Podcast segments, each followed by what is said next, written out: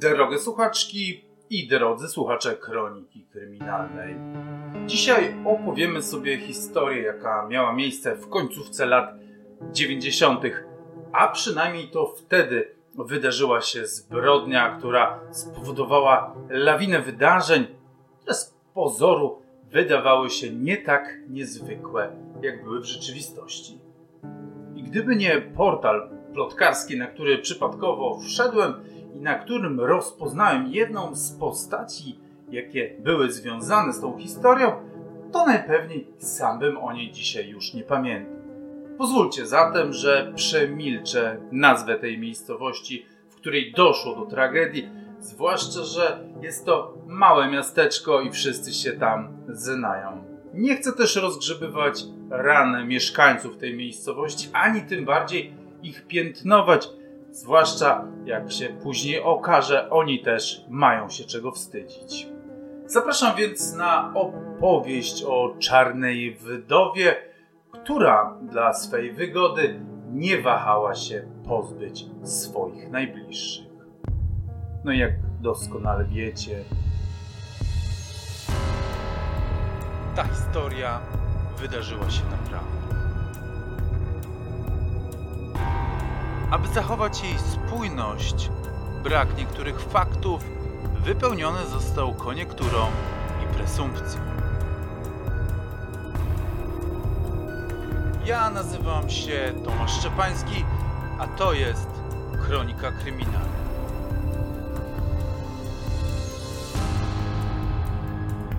Rodzina Abecedowskich, o której będzie dzisiaj mowa, nie miała w miasteczku dobrego PR-u, zwłaszcza za sprawą ojca, Andrzeja, który nie wylewał za kołnierz, a ręce miał nie tylko ciężkie, ale i bardzo lepkie. Był częstym gościem miejskiej komendy policji, choć nigdy nie popełnił żadnego poważnego przestępstwa. Zatrzymywano go za drobne kradzieże i udziały w bójkach pod remizą strażacką lub sklepem spożywczym, w którym można było się zaopatrzyć w gorzałe. Nie zatrzymano go jednak nigdy za przemoc domową, choć, jak możecie się domyślać, w domu też zdarzało mu się unieść rękę, rzucić talerzem, a prawie bez przerwy mięsem. Najczęściej obrywała małżonka Renata, choć i dzieci nie były bezpieczne, miał ich dwoje. Córka miała wtedy jakieś 15 lat, synek około 10. Dzieci te były zresztą bardzo karne. Miały zawsze porządek w pokoju, same składały swoje ubrania po praniu i generalnie pomagały w porządkach domowych. W szkole nie dostały nigdy żadnej uwagi do dzienniczka, nawet Adaść, a oceny z zachowania miały zawsze wzorową. Do dziś sąsiedzi, którzy pamiętają Angelikę i Adasia, wspominają, że dzieciaki zawsze się kłaniały na ulicy i były bardzo uprzejme. Ale czy to znaczy, że mieszkańcy nie byli tego świadomi, że Andrzej, zwłaszcza gdy wypije, wyładowuje swoje frustracje na żonie i dzieciach? Owszem, wiedzieli, ale w rzeczonym miasteczku w latach dziewięćdziesiątych uważało się, że to sprawa prywatna rodziny i nikt nie zamierzał się do tego mieszać. Nawet ksiądz proboszcz, któremu pani Renata zwierzyła się podczas powiedzi świętej, że mąż używa wobec niej i dzieci przemocy, obracał to w jakąś niezrozumiałą lekcję. Mówił o Hiobie, którego Bóg ciężko doświadczał, aby sprawdzić jego wiarę, a potem go wynagrodził. Mówił oczywiście też o samym Jezusie, o jego ofierze dla świata. Bóg wie, co czyni, zakończył ksiądz swój wywód. Kim my jesteśmy, aby się temu przeciwstawiać? Z pokorą musimy przyjmować krzyż, który każe nam dźwigać na ramionach. I choć pani Renata miała wrażenie, że jej krzyż jest nieporównywanie cięższy od krzyża choćby księdza proboszcza, to przyjęła jego słowa do wiadomości i próbowała unosić ten ciężar na swoich wątłych ramionach. Wszystko się jednak nagle zmieniło pewnego dnia, kiedy Andrzej nie wrócił z popijawy na noc, a następnego dnia nikt go nie widział. do tej pory nigdy się to nie zdarzyło. To znaczy, Andrzej nieraz wracał nad ranem albo nawet w południe następnego dnia, ale tym razem nie pojawił się aż do wieczora. Zaniepokojona żona chodziła po znajomych, wypytując się, czy nie widzieli gdzie Andrzeja, ale wszyscy kręcili głowami. Następnego dnia zgłosiła więc zaginięcie na policję. Funkcjonariusze przepytali sąsiadów, którzy jednak nic nie wiedzieli. Przepytano także mężczyzn, z którymi Andrzej pił do późnej nocy. Ci ostatni twierdzili, że nie dalej jako pierwszej się rozdzielili, a Andrzej poszedł prosto do domu. Policjantów zaniepokoiło jednak to, co powtarzali wszyscy zgodnie, że Andrzej miał ciężką rękę i trzymał w domu wszystkich krótko. Że żona obrywała często i wydywano ją w sklepie czy w kościele z limem pod okiem albo utykającą na jedną z nóg. A raz nawet miała rękę w gipsie i choć utrzymywała, że się przewróciła, to wszyscy wiedzieli, jaka jest prawda. Policjanci nie pierwszy raz słyszeli taką historię i choć żal im było kobiety katowanej przez męża, to prawo jest prawem i należy je respektować. Renata stała się zatem ich główną podejrzaną. Nazajutrz przyjechała ekipa z psem tropiącym, który szybko znalazł trop Andrzeja. Kluczył chwilę po podwórku państwa abecedowskich, ale najwyraźniejszy ślad musiał prowadzić za szopę, bo tam zaciągnął pies policjantów. W pewnym momencie pies jakby zgubił trop. Przed stertą obornika się zatrzymał i nie był pewien, czy wskazywać to miejsce, czy szukać dalej.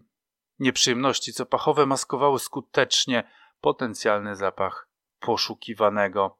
No, policjanci byli jednak pewni, że pies znalazł Andrzeja i zabrali się do gównianej roboty. I rzeczywiście, zakopany pod gnojówką, leżał mężczyzna.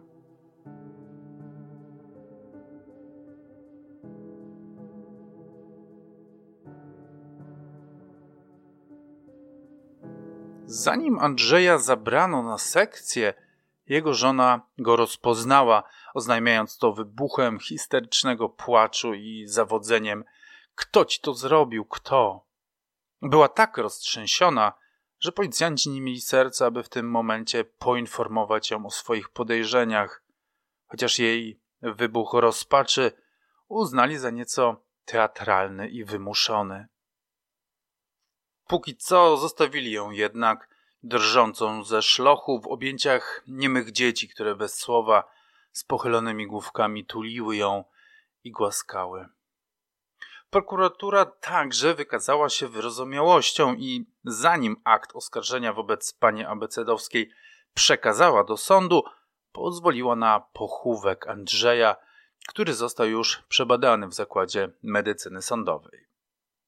Na pogrzeb przyszło pół miasteczka i to nie ze względu na żal po Andrzeju, który przez większość lubiany raczej nie był, ale ze względu na stratę pani Renaty. Ludzie przyszli okazać jej współczucie i solidarność z nią. Składając jej kondolencje, zapewniali ją o wsparciu z całego serca i że gdyby kiedykolwiek czegoś potrzebowała, to oni dla niej są. Panią Renatę bardzo to wzruszyło i zapamiętała te słowa do końca swoich dni. Na pogrzebie pojawiła się także zrozpaczona matka Andrzeja, którą przez całą ceremonię musiała podtrzymywać synowa, bo kobieta z rozpaczy ledwo trzymała się na nogach. Obie płakały sobie w ramiona, ale teściowa była nieporównywalnie bardziej zdruzgotana. Przecież to był jej jedyny syn. Angelikę natomiast wspierał niejaki Czarek, osiemnastoletni chłopak, który spotykał się z nią od niecałego roku. Trzymał ją za rękę, blady na twarzy zaczerwienionymi oczyma. Co może warte odnotowania, spośród kilkunastu kompanów do picia, z którymi Andrzej spędzał najwięcej czasu, pojawiło się zaledwie trzech, jeszcze wczorajszych najpewniej po ich prywatnej stypie. Tydzień po ostatnim pożegnaniu Andrzeja do drzwi pani Abecedowskiej zapukała policja. Kobieta myślała najpierw, że przychodzą jej powiedzieć, że mają jakiś trop, że znaleźli sprawcę, bo przecież oczywistym było, że Andrzej sam się nie dźgnął nożem kilkanaście razy, po czym zakopał się w gnojówce. Lecz funkcjonariusze poinformowali ją, że to ona jest oskarżona o zabójstwo męża i przyszli, aby zabrać ją do aresztu. W tym momencie zaczęła się największa trauma, nie tylko dla Renaty, ale dla całej rodziny i kilkuletnia batalia, która niestety nie zakończyła się sukcesem. Panią Renatę aresztowano na trzy miesiące. W tym czasie jej dzieci miały trafić do dziecięcej izby dziecka, ale na szczęście teściowa, matka Andrzeja, załatwiła w trybie prawie natychmiastowym opiekę nad nimi i zabrała wnuków do siebie. Swoją drogą teściowa była tym aresztowaniem oburzona. Ufała swojej synowej bardziej chyba niż rodzonemu synowi.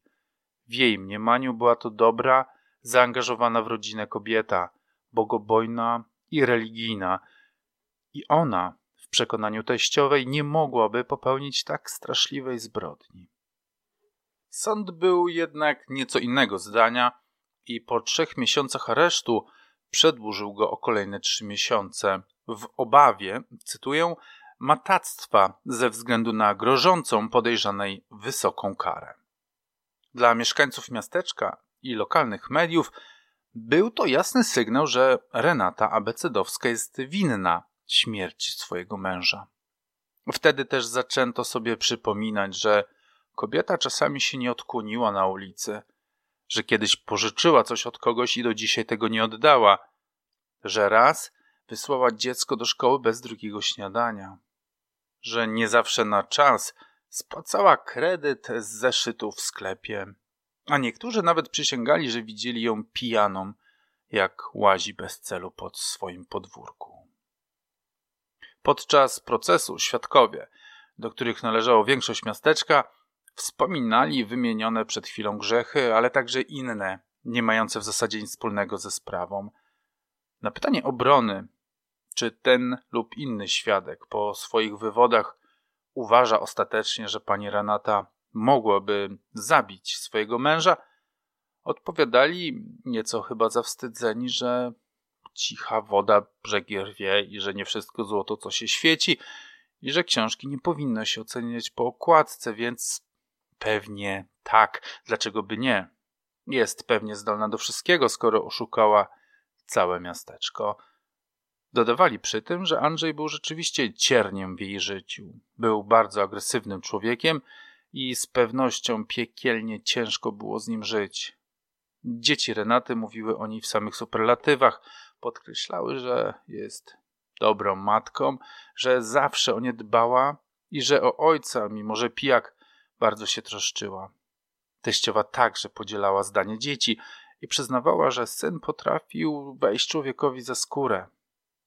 Święta była, że z nim wytrzymywała, powiedziała teściowa w dobrej wierze, choć później prokuratura próbowała wykorzystać te słowa, tłumacząc, że świętych ludzi nie ma, więc i pani Renata nie wytrzymała życia z mężem i to ona z pewnością sięgnęła za nóż. Proces zakończył się wreszcie po pół roku, a pani Renata została uniewinniona. Sąd uznał, że nie ma żadnych twardych dowodów na to, aby to ona pozbawiła męża życia. Nawet jeśli jej życie z nim było piekłem, to nie znaczy przecież, że popełniłaby taki straszny czyn. Nie znaleziono także narzędzia zbrodni, a sama Renata utrzymywała cały czas, że nic o tej zbrodni nie wie.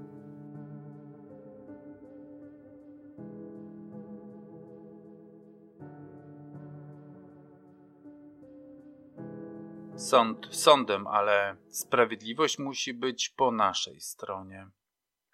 Ten niezapomniany tekst jest do dzisiaj aktualny.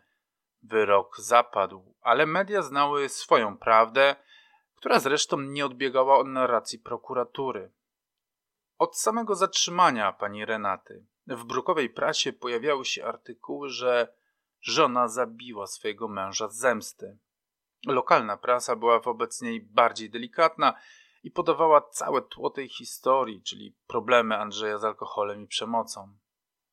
Jeden dziennik ogólnopolski w swoim wydaniu weekendowym napisał nawet większy artykuł, robiąc z Renaty przykład zdesperowanej kobiety, która nie otrzymała pomocy ze strony państwa czy innych instytucji, takich jak fundacja czy choćby kościół, i musiała wziąć sprawy w swoje ręce. Mieszkańcy miasteczka szybko też zaczęli powtarzać doniesienia medialne, traktując je jak fakty. No bo przecież jak w gazecie pisze, to tak musi być. Pani Renata bardzo szybko doświadczyła na własnej skórze, czym są plotki i związany z nimi ostracyzm. Czuła spojrzenia na swoich plecach, słyszała nieprzychylne szepty. Sklepikarka obsługiwała ją z bardzo niechętną miną, sąsiadki nie zapraszały jej na herbatki. Ludzie przestali jej się kłaniać na ulicy, a nawet ksiądz proboszcz nie chciał jej dać rozgrzeszenia, bo wyrok sądu to jedno, a prawda coś zupełnie innego. Przyznaj się choć przed samym Panem Bogiem, namawiał ją. Ale Renata nie zamierzała przyznać się do czegoś, czego, jak twierdziła, nie zrobiła. Od tego czasu przestała też chodzić do kościoła, co jej wcale nie pomogło, a spotęgowało jedynie plotki. Co zaskakujące, jej teściowa, matka Andrzeja, była jedną z niewielu, którzy wierzyli Renacie. Ja wiem, że mój syn był jaki był, mówiła, i że nie było ci z nim łatwo, ale wiem też, że ty byś go nie zabiła. A to przecież swojej teściowej Renata najbardziej się obawiała, kiedy czekała na wyrok za kratkami. Nie minęło kolejne pół roku, kiedy prokuratura wniosła apelację i Renata znowu musiała jechać do miasta wojewódzkiego, aby wysłuchać wyroku. Jechała tam z duszą na ramieniu, bo prokuratura powołała podobno nowych świadków. Podobno miała jakieś dowody, którymi wcześniej nie dysponowała. To wszystko okazało się jednak znowu niewystarczające dla sądu i Renata po raz wtóry została uniewinniona. Czy to jednak coś zmieniło? Bynajmniej. Nadal w miasteczku uważano ją za mężobójczynię, i nie chciano mieć z nią nic wspólnego. Minął kolejny rok, a na rodzinę abecedowskich spadło kolejne nieszczęście.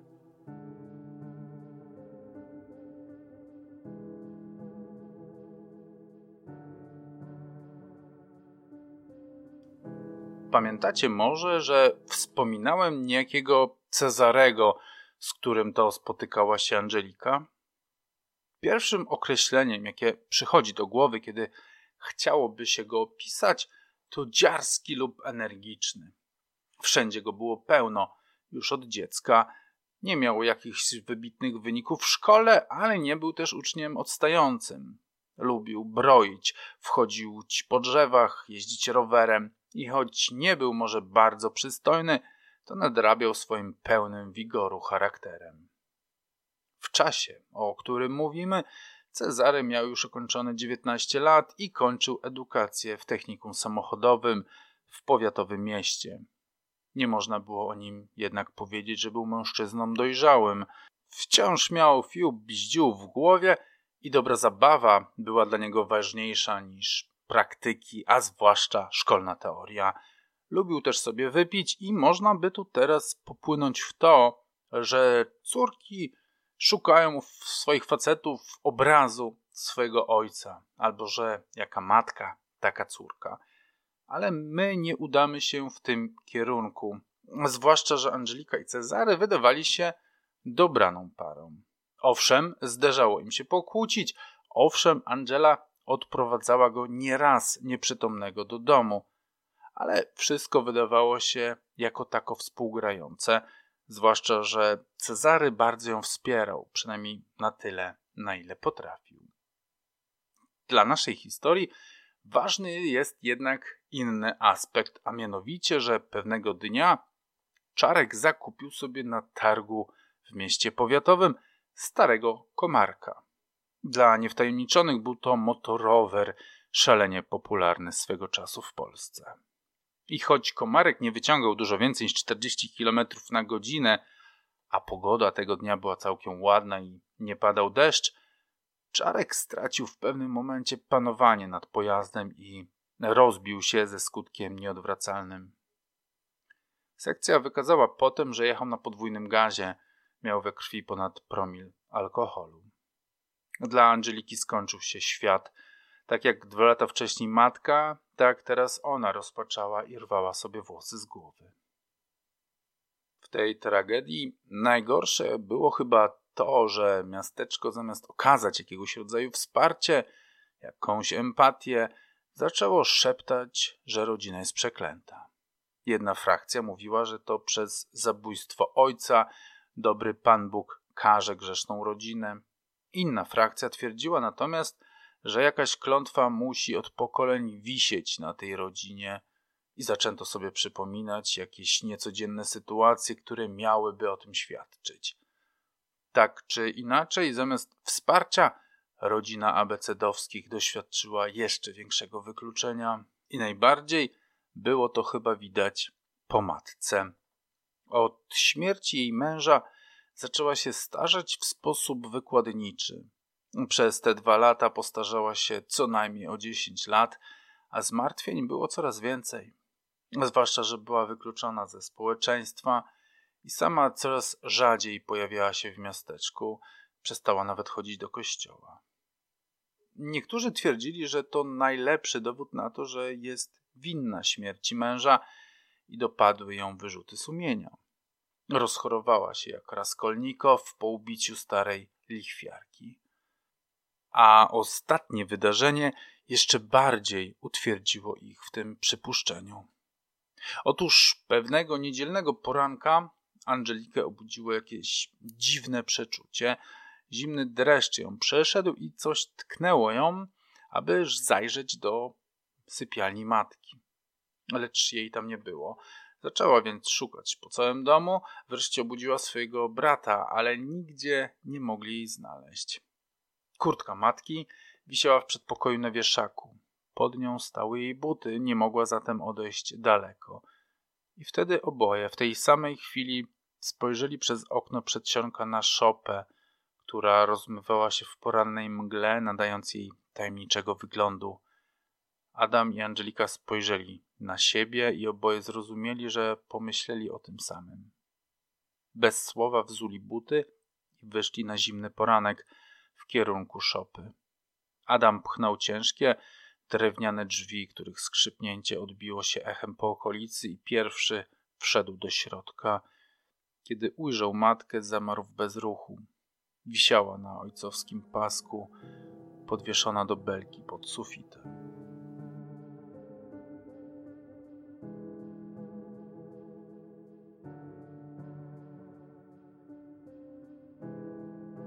Tu moglibyśmy skończyć tę historię, przyłączając się do chóru sąsiadów powtarzających, że Renata nie poradziła sobie z ciężarem wyrzutów sumienia i wybrała jedyną honorową, choć haniebną i grzeszną drogę i targnęła się. Ale jak się miało po jakimś czasie okazać, nie było to znów tak oczywiste, jakby się mogło wydawać. Teściowa, matka Andrzeja, rozpaczała nad stratą ukochanej synowej. Zgodziła się jednak na przygarnięcie do siebie wnuków. Adaś miał wówczas jakieś 13, może 14 lat. Angelika od jakiegoś czasu była już pełnoletnia. I ku zdumieniu nie tylko brata i babki, ale też całego miasteczka, postanowiła sprzedać dom po rodzicach, podzielić się z bratem i wyjechać stąd jak najdalej. Babcia naturalnie nie chciała, aby dziewczyna zostawiła ją i brata samych, ale wedle prawa nie mogła nic przeciwdziałać i ostatecznie musiała pogodzić się z jej decyzją. Angelika wyjechała więc w Polskę, odzywając się do rodziny sporadycznie, ograniczając się do wysyłania kartki w Boże Narodzenie i na urodziny. Babcia żyła jeszcze kilkanaście lat i została pochowana obok syna i synowej. Co się stało z Adamem, nikt nie umiał powiedzieć. Po śmierci babki też wyprowadził się z miasteczka i chyba nikt nie wie, gdzie teraz mieszka i co porabia. Nieco inaczej ma się sprawa z Angeliką. Wprawdzie i ona rozpłynęła się gdzieś i świat o niej zapomniał, ale nie trwało to w nieskończoność.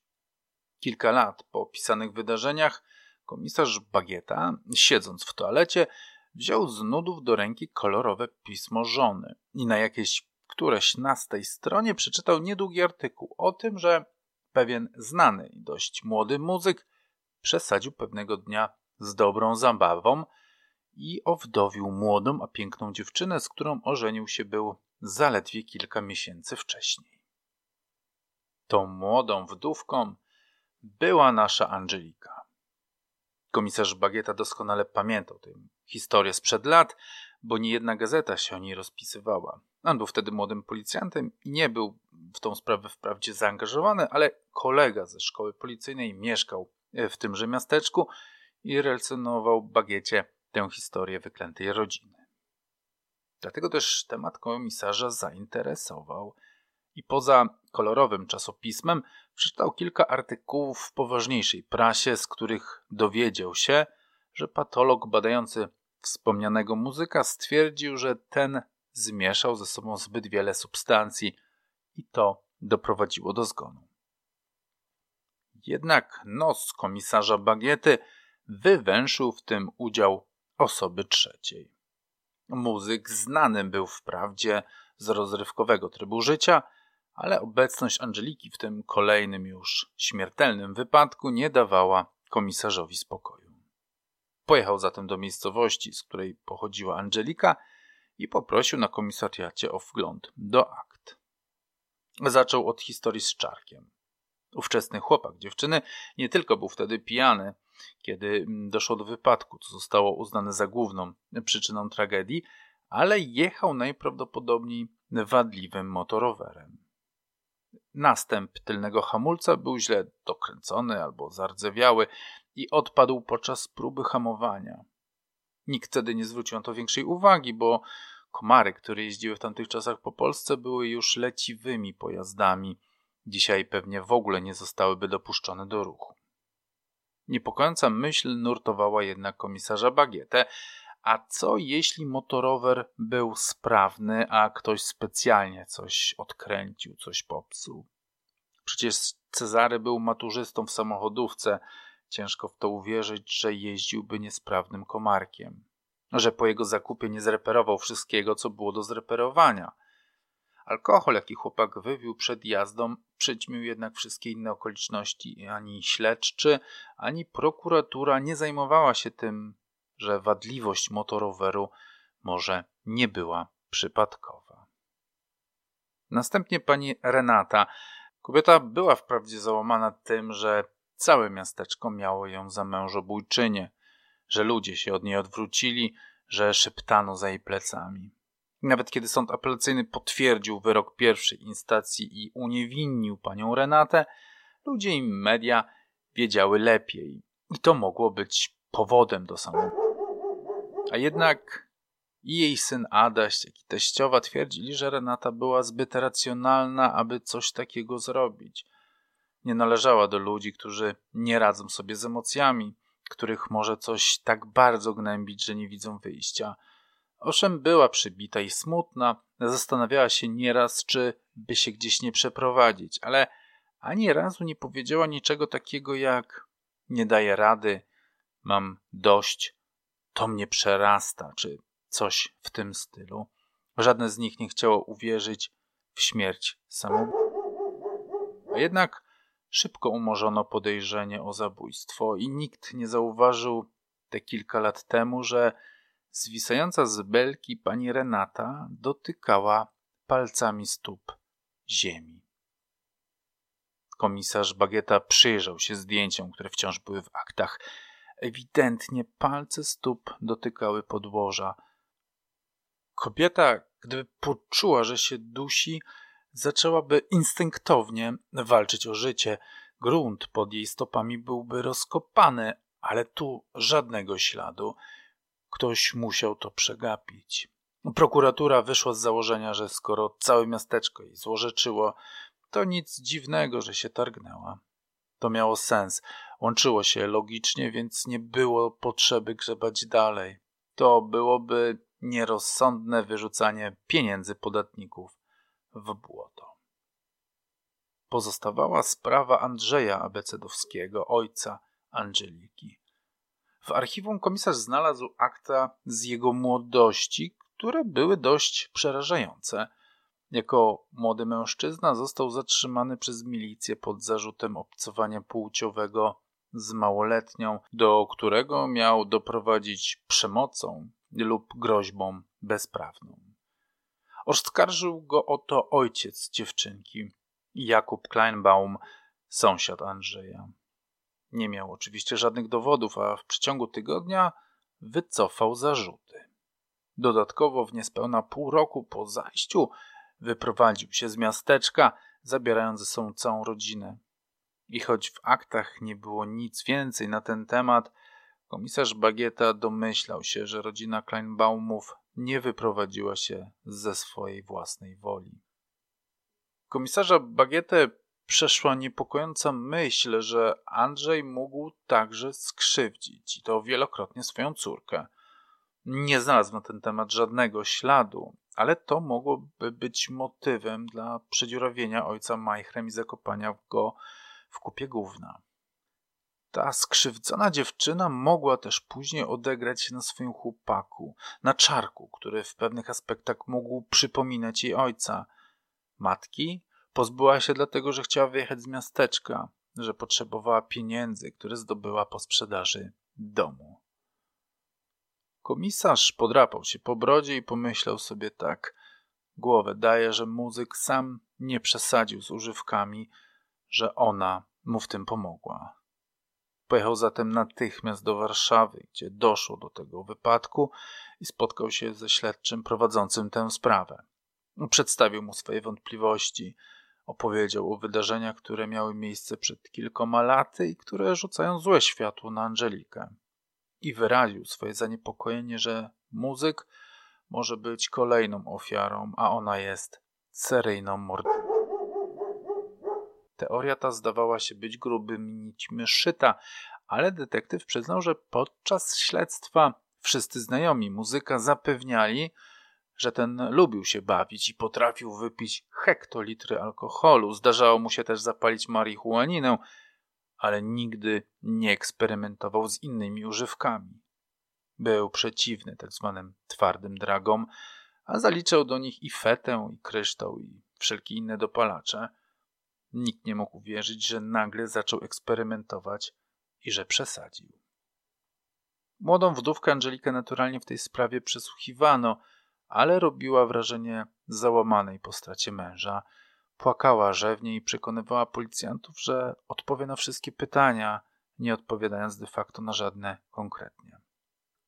Poza zgarnięciem niemałej fortunki po mężu, nie wydawało się też, żeby miała jakiś motyw, aby chcieć się go pozbyć. Nie postawiono jej żadnych zarzutów. Zebrane przez komisarza Bagietę materiały miały jednak logiczny ciąg i policjant prowadzący tę sprawę też zaczął wątpić w kryształowość Angeliki. Poszedł z tym nawet do swojego przełożonego. Skonsultowali to z prokuraturą i wszyscy uznali, że rzeczywiście jest coś na rzeczy. Wprawdzie to były jedynie domysły, nawet nie poszlaki, więc nie było z czym iść do sądu. Jednak komisarz zalecił cichą obserwację Angeliki. Nie minęły jednak trzy miesiące, kiedy młoda wdówka pojechała na lotnisko i znikła z radarów polskiej policji.